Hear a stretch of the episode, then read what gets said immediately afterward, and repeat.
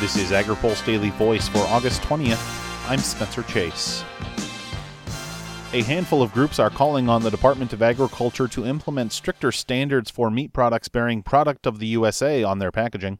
Groups offered their thoughts to USDA's Food Safety and Inspection Service through a petition and comments that wrapped up late last week. The petition, filed by the Organization for Competitive Markets and the American Grass Fed Association, says current FSIS regulations allow products from other countries that are then processed in the United States to bear a product of the USA label. National Farmers Union President Roger Johnson says that puts U.S. producers at a disadvantage.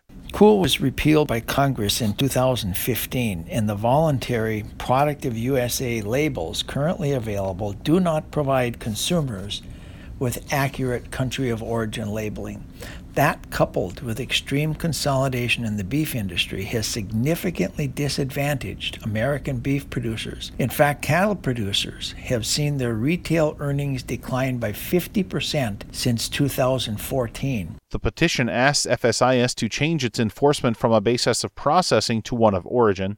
Johnson says the change would be beneficial to consumers. This standard allows beef that is born, raised, and slaughtered in another country to be labeled Product of USA, provided it passes through a USDA inspected plant. This permits product labeling that misleads consumers and places U.S. ranchers at a market disadvantage. Johnson says USDA has the authority to make the change. USDA has a responsibility to correct Product of USA labeling standards. Current labeling practices do not satisfy the requirements of the Federal Meat Inspection Act or federal regulations. FSIS must amend its labeling standards to restrict use of the Product of USA label exclusively for meat and meat products that derive from animals born, raised, slaughtered, and processed in the United States. Mandatory country of origin labeling was repealed over concerns about potential retaliation from Canada and Mexico after the World Trade Organization ruled the U.S. law ran afoul of trade commitments.